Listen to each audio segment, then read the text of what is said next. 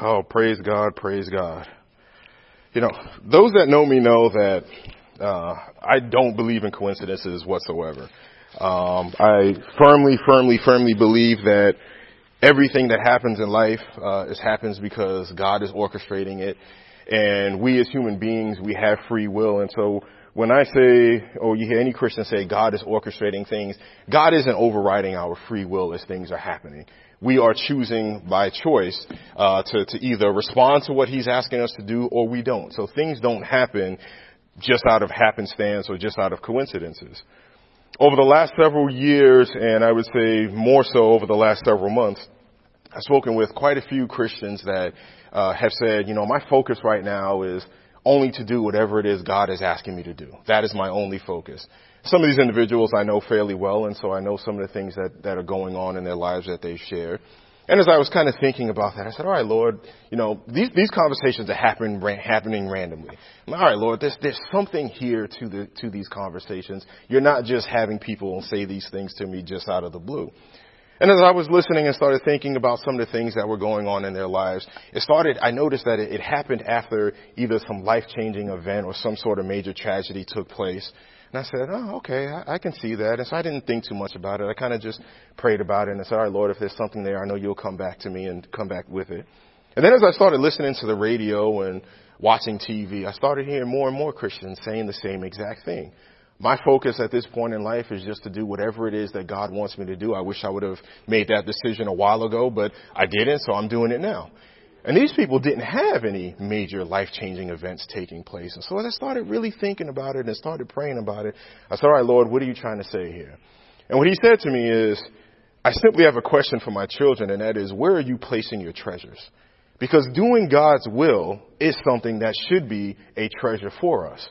So the, the title of today's message is going to be, Where Are Your Treasures?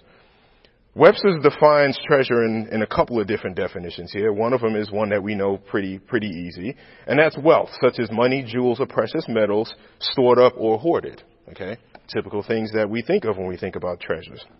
Or buried treasure. You know, you think about some of those cartoons or those books where there X marks the spot and ooh, there's some sort of great treasure there.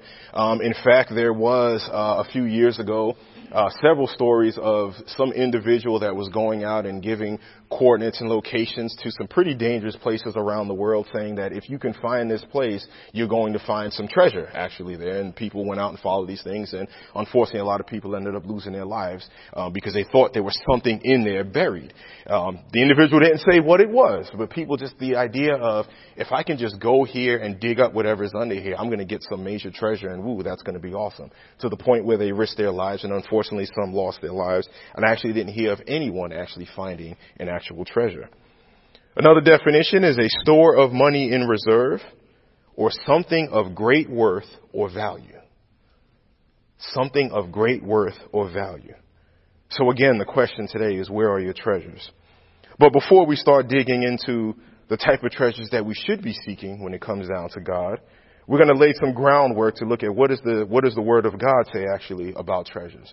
One of the things about this ministry, for those that have attended or have listened to this podcast, is we always go to the Word of God because we don't want anyone to think that this is us as men speaking or individuals speaking, but we want to be able to check it with the Word of God. So anyone that's listening to this by way of podcast, if you have an opportunity to pull out your Bible, go ahead and take out your Bible and follow along with us. If you're at work and you can't pull out your Bible, get a pen and paper and you can jot down some of the scriptures here and take it back uh, when you have some time because this is not going to be me speaking and it's never going to be about me speaking, but this is going to be going straight to the Word of God and seeing what God has to say about everything. So first let's turn to James chapter 4. And we're going to look at several familiar scriptures here today and we're going to pull them apart piece by piece, so to speak, and see what God has to say about treasures.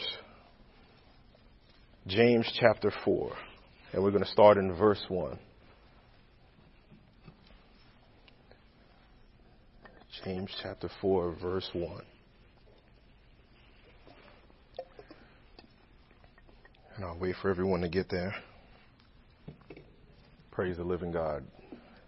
James chapter 4, verse 1. Where do wars and fights come from among you? Do they not come from your desires for pleasure that war in your members? You lust and do not have. You murder and covet and cannot obtain. You fight in war, yet you do not have because you do not ask. I'm going to pause there for a second there. Depending on the type of Bible you have, um, you might see that the title of this uh, of this particular chapter in James actually says uh, "Pride promotes strife," or something to that effect, is depending on the type of Bible you have. And so this question there, even in verse one, about where do wars and fights come from, uh, come from among you, typically it can be connected directly to pride. Okay. Now, if you remember back in, in high school, I remember, you know, the, the kids that were getting into fights in high school and everything like that. And, um, some of the guys were severely outmatched in terms of size and everything. But they continued on to get into a fight and, you know, doing a lot of talking and everything back and forth at each other because they had a big crowd around. And so instead of just turning away and just leaving it alone and not escalating the situation, that pride got in there and they started to fight. Okay? So what this is saying here is that a lot of times, when we start thinking about wars and fights, and, and I'm not making any uh, political statements around wars or anything like that, so don't anyone uh, think that, okay? But when you think about some of the decisions that you make that might not be the best decisions, again, get back to the example of the kids fighting in high school, sometimes that pride can get in there and you're more focused on getting into a fight and not looking uh, like a punk or something like that um, than simply just walking away, which could be the better choice. And so even when we're making decisions in life about where are we going to seek our treasures, sometimes we do it for thinking about what is everybody else going to think of what I get as opposed to what is the right thing to do. Maybe I'm going to go buy that six bedroom, four bathroom house in there because I want all my family members and friends to see, oh my gosh, look at how giant this house is. And when in reality, all you need is a three bedroom, two bath house. So again, where your, where do your treasures lie? Okay. You see there in verse 2 at the end there, you do, you do not have because you do not ask. Continuing in verse 3. You ask and do not receive because you ask amiss, that you may spend it on your own pleasures. Underline all of verse 3.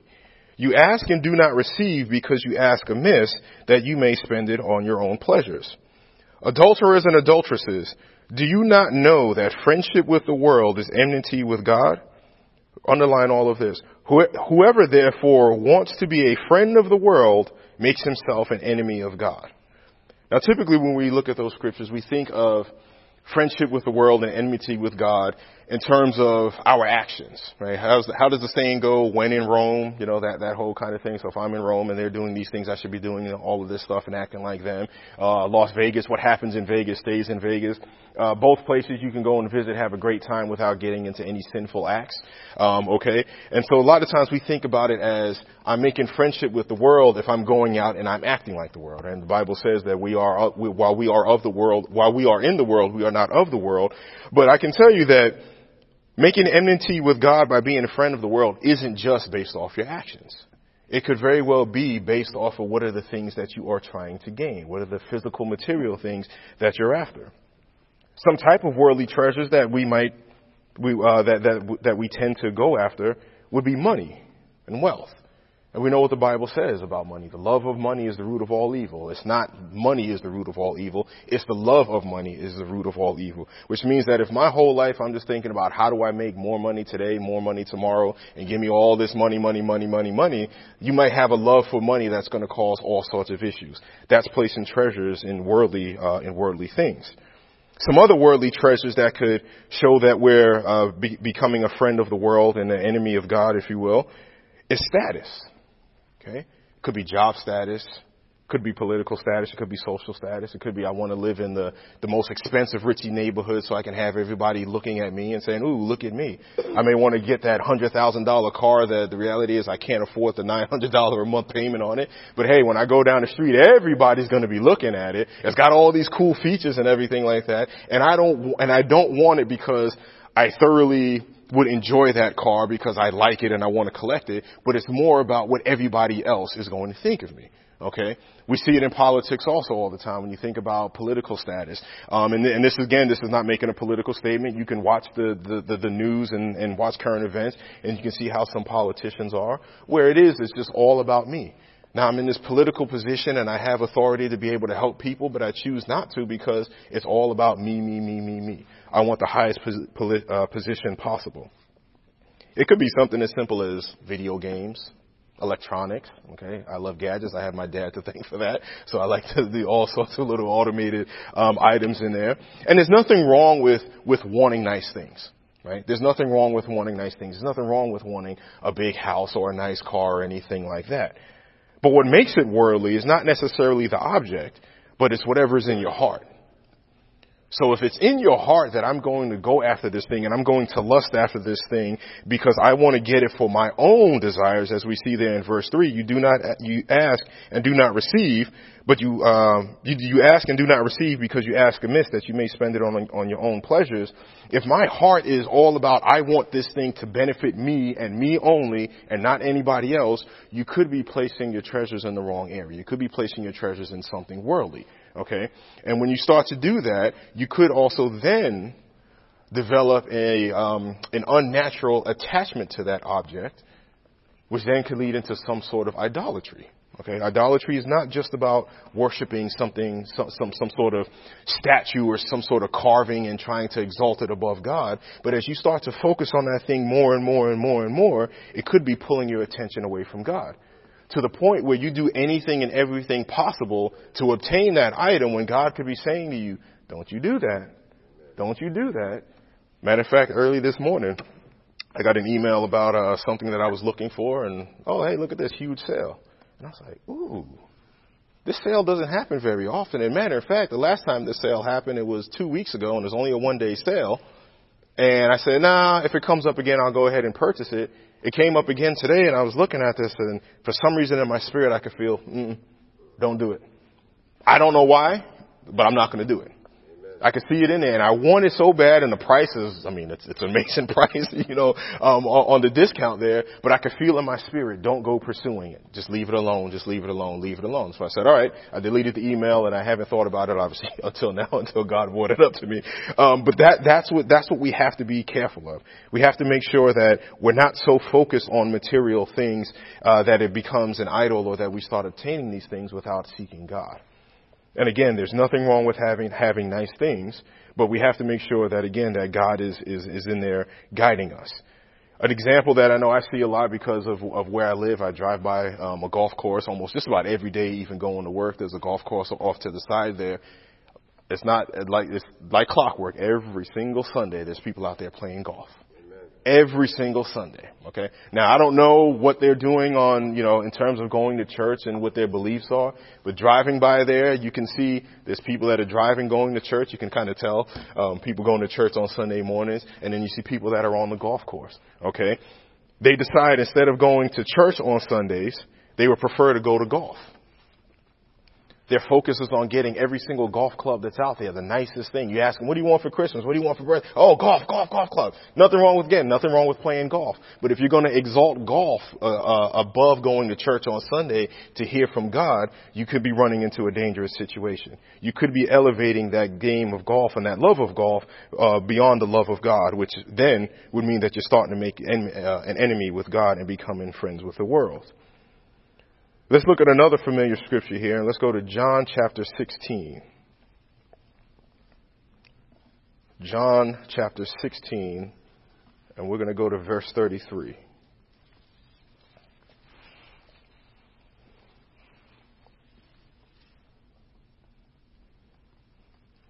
John chapter 16, verse 33. These things have, uh, I have spoken to you, that in me you may have peace. In the world you will have tri- tribulation, but be of good cheer. I have overcome the world. Now what does this have to do with placing your treasures in the wrong areas and in the things of the world? Well, we know that life is going to be full of tribulations and trials, right? Jesus said so on many occasions and we see it here. And he says, be of good cheer. I have overcome the world. When we get into a tribulation, though, we all get that initial, oh my gosh, I can't believe this is happening, right? We all, there's, there's no one that I have ever met, uh, not that I've met, you know, half the world or anything like that, but there's no one that I have ever met, even a, even the strongest of Christians, that when they've gone through a trial or tribulation, doesn't get that initial shock, uh, hit to the gut that kind of just like, oh my gosh, what am I gonna do? We all get that, okay? If you don't get that, or if you feel like you don't get that, um, you might not be really paying attention to what your initial reactions are, but we all get those kind of reactions, okay? When you get those reactions though, It's all about what do you do after that? Do you go to try to find cheer in things of the world or do you try to find cheer knowing that Jesus has overcome the world? Amen. Okay. So if we, so if we are, if we are focusing on, fo- uh, on the things of God, when those initial reactions happen, we should be taking them to God and we should be praying about them. Sometimes what people decide to do is they'll run to the bar. I'm gonna go get a drink. For those of you that are, you know, retired, I'm sure you remember this from the workplace. Uh, how many times people say, Oh, what are you going to do after today? Oh, I'm going to go. I got to get a drink after this. This is ridiculous. Oh, I wish I had a bottle of this or that, you know, in my, in my desk there because things are just so hard. And so what ends up happening is they're placing their treasures in things of the world. Alcohol is not going to solve a problem that you have. A bigger house is not going to solve the problems that you have. A house on the lake or a boat, that's not going to solve the problems that you have. It's only, only, only when you take things to God and you ask God for that peace that passes all understanding that's going to bring you that peace and that joy and that ability to get over that problem. It might very well be that, you know, my wife and I, every year we try to make a trip to the coast and we try to sit on the beach and even if it's cold outside and raining and all of that stuff, we'll go out on the beach. And it is a peaceful experience to be out there. But it's not the water and the sand and the location that makes it peaceful. It's the fact that there's a presence of God there that we can feel that makes it peaceful. So it's not about sitting out there and saying, oh man, look at all this. I got this house on the lake and look at it. It's so beautiful and everything like that. If you don't have God's presence around you and if God isn't in you, it doesn't matter how long you look at that water or how much you sit on that boat. You are never ever going to have that peace. You're not going to feel it. I can sit 36,000 feet in the air looking out the window at the ground, knowing that God forbid if that plane went down, that's probably the end of it for all of us, but have peace because I can feel God's presence while I'm in that airplane. I can see His presence as I look out on the horizon and just sit there and look and say, there is no man that can design all of that. There is no man that could design these clouds. There's no man that could design these mountains. There's no man that could design you look at everything that's, you know, like that small and you look at everything. There's no man that, that can do that. Only God can. And anything that's down on that ground that was built with the hands of man all started with a thought that God placed in their, in their mind. And then they took it, as I was talking about earlier about free will, they then took it and actually turned it into action. So, one of the things that, again, we, as we're talking about where do we place our treasures, we should be placing our treasure in the, in the fact that Jesus has overcome the world. Therefore, we can have peace anytime that we're going through trials and tribulations. Don't put your treasures in things of the world because the world brings problems. The world will bring problems. So if I'm putting my, my, my treasures in, in things of the world, it's just going to simply bring issues. So now that we've actually started to build a little bit of a foundation here, let's start looking at what types of treasures we should be putting, putting our focus on. And let's look at what the Word of God once again says about that. Turn in your Bibles to Matthew chapter 6. Matthew chapter 6. Praise the living God.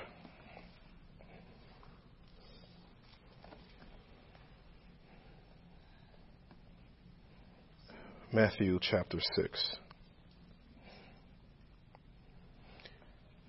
You know, going back to the earlier statement I made about um, about idols, okay, and I uh, I could feel Holy Spirit tugging at me on this for a couple, so I'm going to go back to this. Um, idols, okay, I said unnatural attachment to things. There can also be an unnatural attachment to an individual, where you start to lift them up above God, and you start following them. And there's there are there are folks out there that call themselves Christians. And what they will do is when they're studying the Bible, they will usually typically link it back to Paul. Okay? And they will talk about Paul this, Paul that, Paul that. And all the messages that you hear and all the things about how they live their lifestyle is based off of the, the teachings of Paul to the point where it's dangerously close to elevating Paul to the level of Jesus Christ. Okay, so we have to be really, really, really careful about the, the idol thing. Um, I remember when I was in, in elementary school, um, there was a, an assignment we had, and one of the questions was, "Who is your idol?" or "Name your idol." And I remember I looked at that and I got up and I went over to the teacher and I said, um, I don't have any idols because the Bible says you're not supposed to have idols. And the teacher looked at me and she smiled and she said, I'm really just asking you, who do you admire? I said, oh, okay. And granted, this this wasn't a, a Christian school or anything like that. That was a, this was a public school. But I remembered hearing all the things as a kid, going to church and and, and listening to the things that my parents taught us. So that, so that when I saw that, I said, something doesn't sound right here. I don't have any idols, and I can't have idols because my God tells me not to make any car- graven images, as, as I'm paraphrasing there.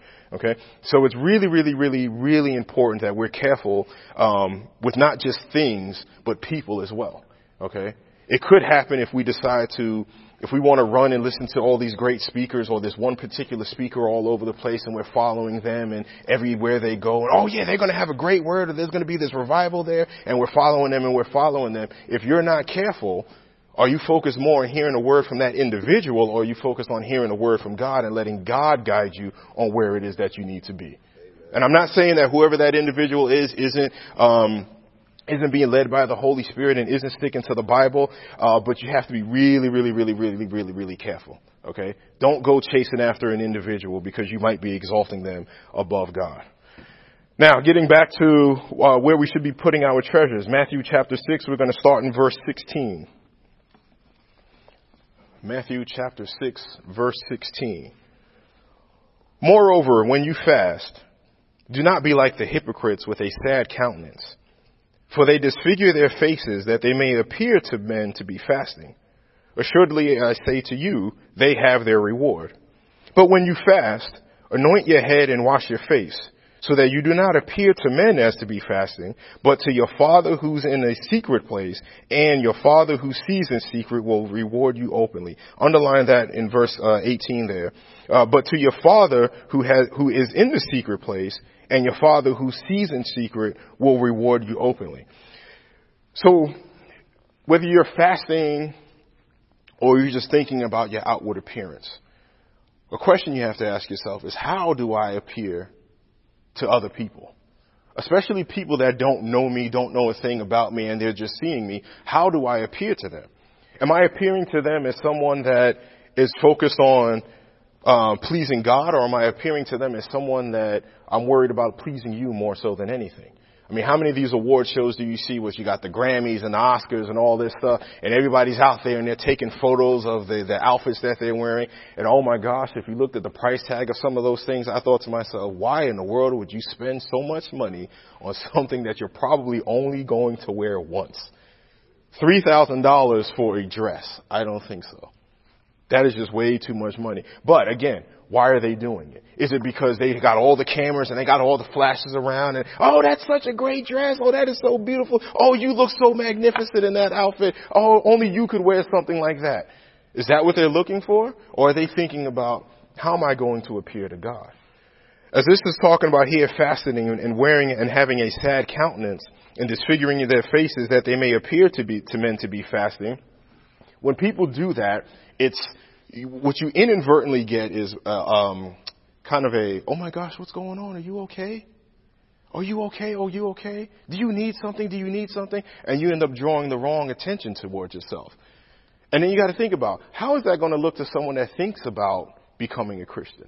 or that may know that you're actually a Christian and you're walking out there and you've got this long drawn out face and you can barely stand up and your clothes are all ripped, how are they going to look at you and, and think, wait, but you said you're a Christian, right? Yeah. Why do you look so miserable? I mean, why do you look so sad and so hurt and pain? And you want me to go with you to church? Are you kidding me?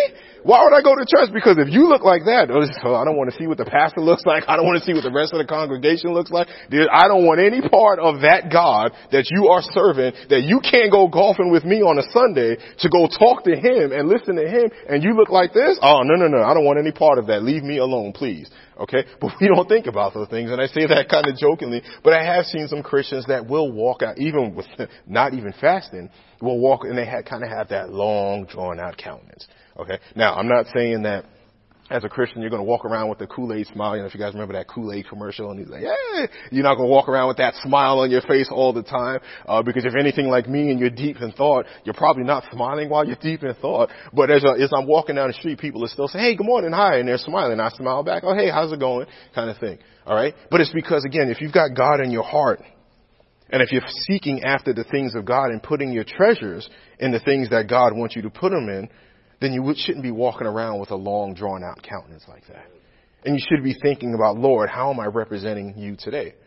You think about the ambassadors that this country has that we send out to other, to other nations to do nation building and have conversations with them. One of the things that you almost always see, especially if they're giving an interview or, some, some, sort of press conference, is you always see uh, an American flag pin on their lapel. There's no mistaking that that individual is there to represent the United States of America. So how are you walking out of the house every single day representing God knowing that we are an ambassador for Him? Are you walking around with a long, sad countenance? Or are you walking out with a smile on your face and some joy in your heart because you know God has got your back? Continuing there in verse 19. Do not lay up for yourselves treasures on earth where moth and rust destroy and where thieves break in and steal. But lay up for yourselves treasures in heaven where neither moth nor rust destroys and where thieves do not break in and steal. For where your treasure is, there your heart will also be. Underline that. For where your treasure is, there your heart will also, also be. Whatever that treasure is, whatever that thing is that you're seeking and, and you're trying to obtain, that's where your heart is going to be. Okay? Whatever it is. You might be thirsty and you're like, oh, I need to get a drink of water. Well, guess what? Your heart is in that treasure getting that water.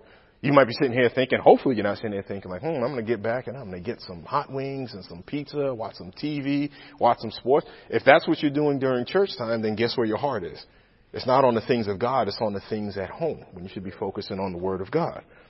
Lay up yourselves and lay up for yourselves treasures in heaven where neither moth nor rust destroys and where thieves do not break in and steal. In other words, the things that God has in store for you that He wants to give you, no man can take it from you.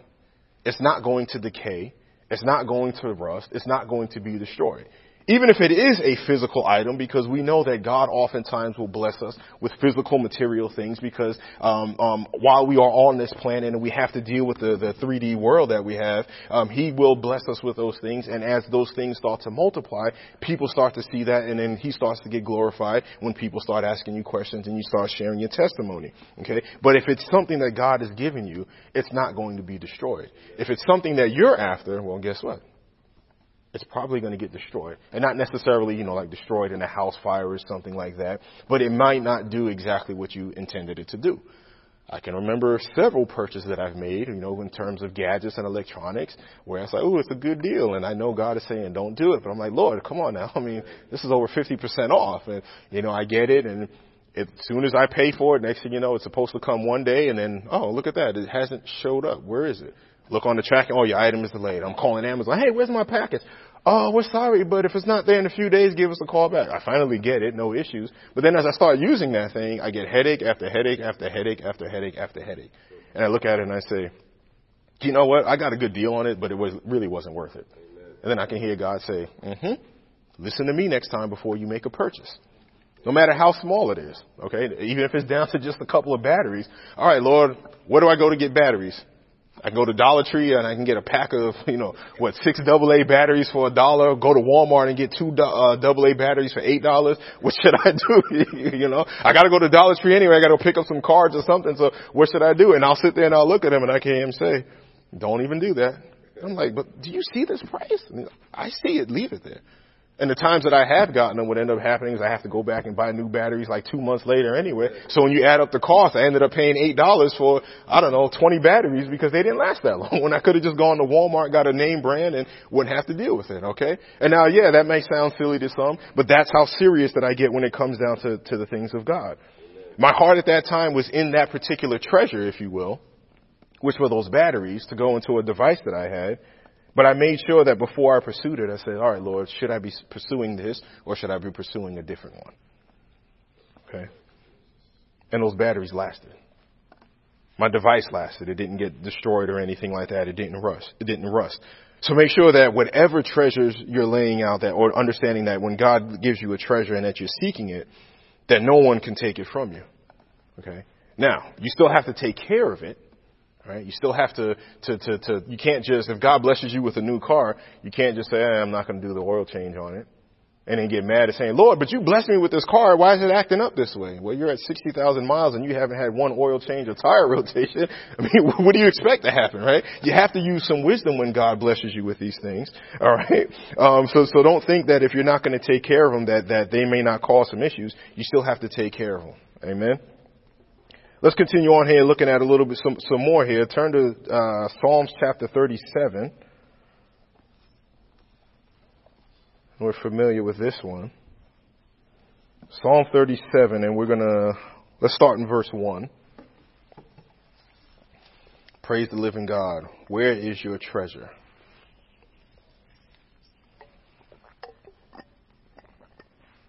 Psalm 37, verse 1. Do not fret because of evildoers nor be envious of the workers of iniquity. If you don't have that underlined, go ahead and underline that. Do not fret because of evildoers, nor be envious of the workers of iniquity. For they shall soon be cut down like the grass and wither as the green herb. You know, that's one of the reasons when I see things that happen, um, you know, around the world, uh, that's one of the reasons why I don't worry so much about it. Because if you're taking some of those issues to God and you're listening like, Lord, why is this bothering me? Why is this bothering me? Or how is it that this individual can get away with this and they can get away with that? Or how come that this person in the workplace got a promotion and I didn't and they're doing all of these things? I could just remember that scripture where God says right there, don't fret of evildoers and don't be envious of the workers of iniquity. Okay? Everything is in God's hands. So don't worry about some of those things that you see if it seems like or you feel like I'm doing all the right things but I can't get ahead in life and somebody else down the street, you know, they got, you know, a wife, two kids, uh, they've got a mistress on the side, they've got all these other things going on and everything like that, and they seem like they're uh, prospering. Don't worry about them because God says right there in verse 2, for they shall soon be cut down like the grass and wither as the green herb. Verse 3, trust in the Lord and do good. Dwell in the land and feed on his faithfulness. Delight yourself also in the Lord, and he shall give you the desires of your heart. Commit your way to the Lord. Trust also in him, and he shall bring it to pass. In verse 3, where you see the word trust, I want you to double underline trust. Double underline it, double highlight it. In verse 4, where it says delight, double underline, double highlight that. Verse 5, where it says commit, I want you to double underline or double highlight that. And also in verse 5 where it says trust, I also want you to double underline it or, and highlight that. And also in verse 3 where it says dwell. We're going to look at that a little bit longer there. Notice it says again, trust in the Lord and do good. If you have your treasures in the things of God, then that means you will trust in Him and you will do good things. You will dwell in the land and feed on his faithfulness because you will understand that when God puts you in a situation and he brings you into a particular land, that you shouldn't be in a rush to get out of that and move on to the next thing. If I'm going to dwell somewhere, I'm not going to go there and just keep my coat on and keep my shoes on or anything like that. I'm going to take my coat off, take my shoes off, and I'm going to get comfortable. Anytime I go to my parents' house, I take my shoes off, I take my coat off, hang it up, and you know, if we're having like a, a barbecue or something like that, I know I'm to eat some food and I can sit on the couch and fall asleep and, you know, get a blanket, get a pillow and do all those things because I'm to dwell there for a period of time. Okay? I'm to dwell there. So when God brings you from wherever you are and into the place that He wants you to be, again, do not be in a rush to get out of that particular, that particular location. He has you there for a reason and he's going to feed you with his faithfulness. So if God says to you, I need you to go take this new job. And you're like, oh yeah, that's the job I've been asking for. And you go ahead and take it. And like any job, there's going to be some things you don't like about it. And then if you're in there for a short amount of time, like, oh my gosh, I need to leave. I can't stand this. This is not what I thought it was going to be. Don't be in a rush and understand God put you there for a reason. One, you asked for it, so he gave it to you, right? And it was in alignment with his will, so therefore you actually got it. He's got you there for a reason. Dwell there, dwell there in that moment, in that time, in that job until he tells you otherwise. Because if you're trusting in him, like it says there in verse 3, okay, and you're dwelling in there, he's going to be faithful enough to sustain you as long as he needs to while you are in that particular location or while you are in that particular situation. Verse 4, delight yourself also in the Lord and he shall give you the desires of your heart. So as you are in that land and you're trusting in him and you're doing good and you're doing what he's asking you to do, as you continue to seek his face, he's going to continue to respond and give you the things that you need to sustain you. He will give you the desires of your heart. Verse 5, commit your way to the Lord, trust also in him. Committing means that no matter what the circumstances are, no matter what it is you're going through, no matter how it looks, you're going to stick through it to the end.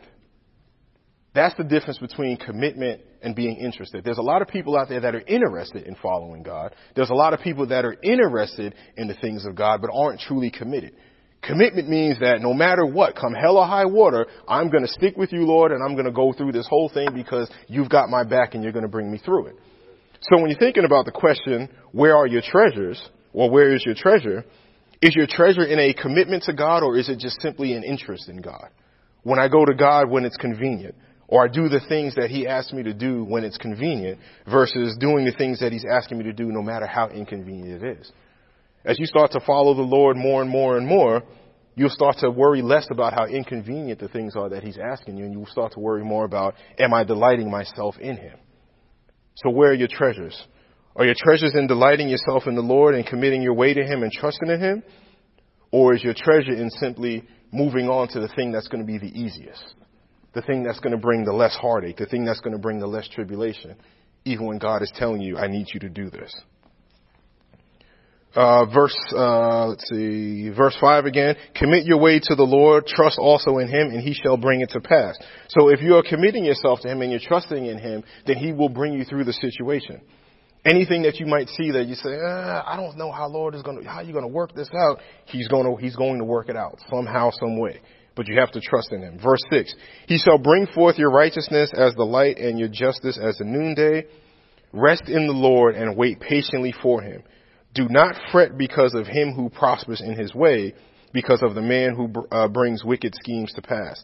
Underline all of verse 7 if you don't have it underlined already. And double underline where it says rest and wait patiently.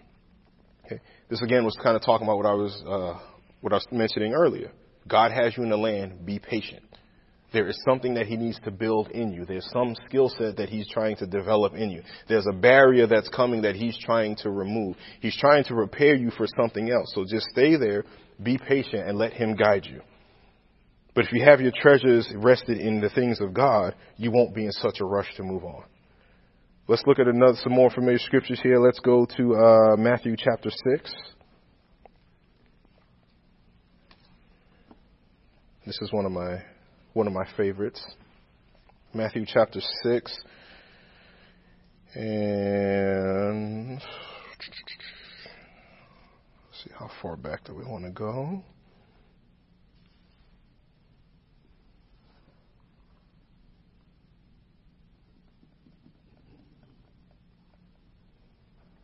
Uh, let's just let's go to verse 31.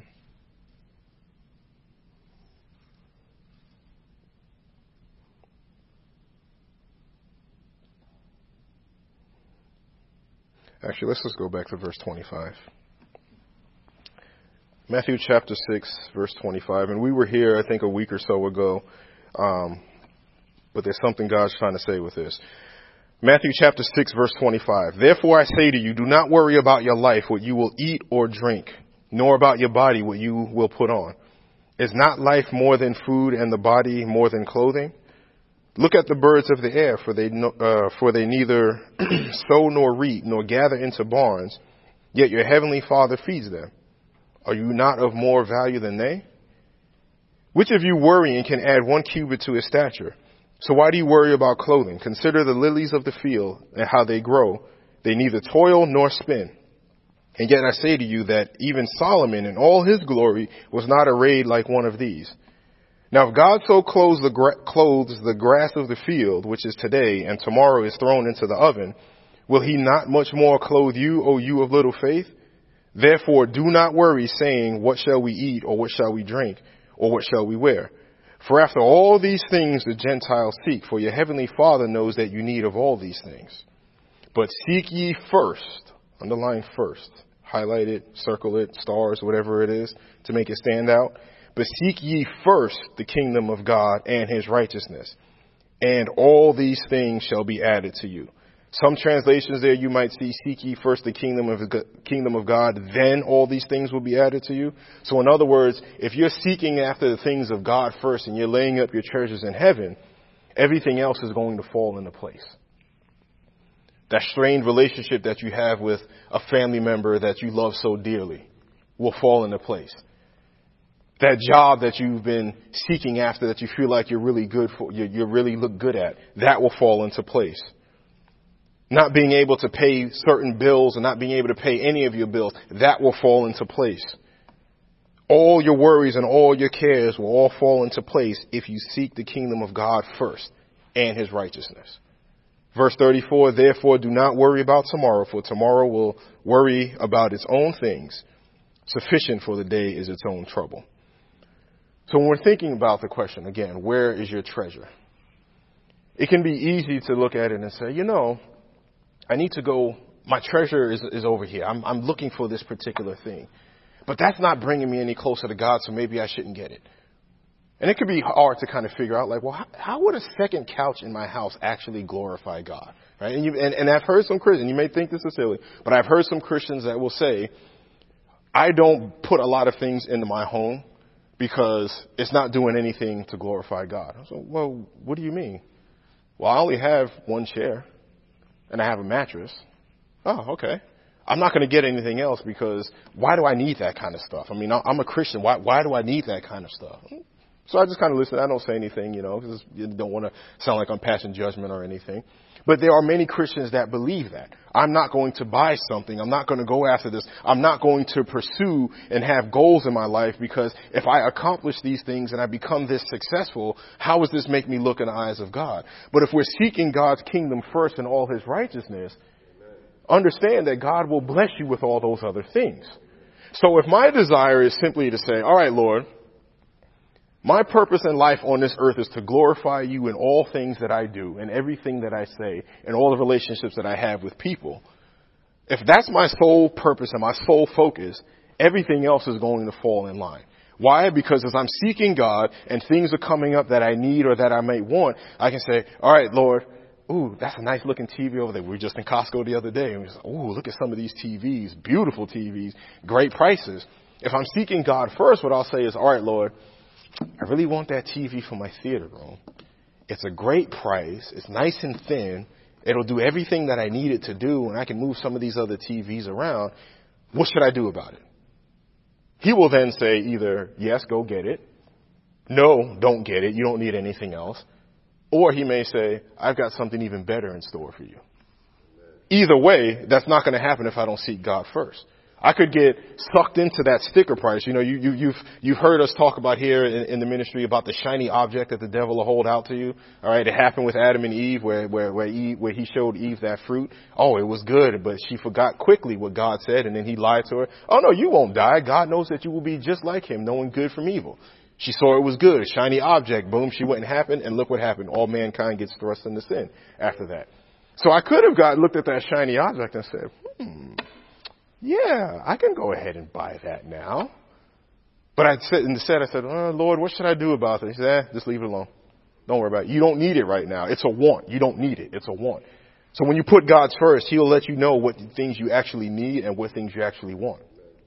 And then as you're praying to Him and asking Him for those things, and you're going to be content with whatever He gives you, then what you end up doing is you show Him that I'll take whatever you give me. And I don't care what it is, I'll take whatever you give me was praying for a car.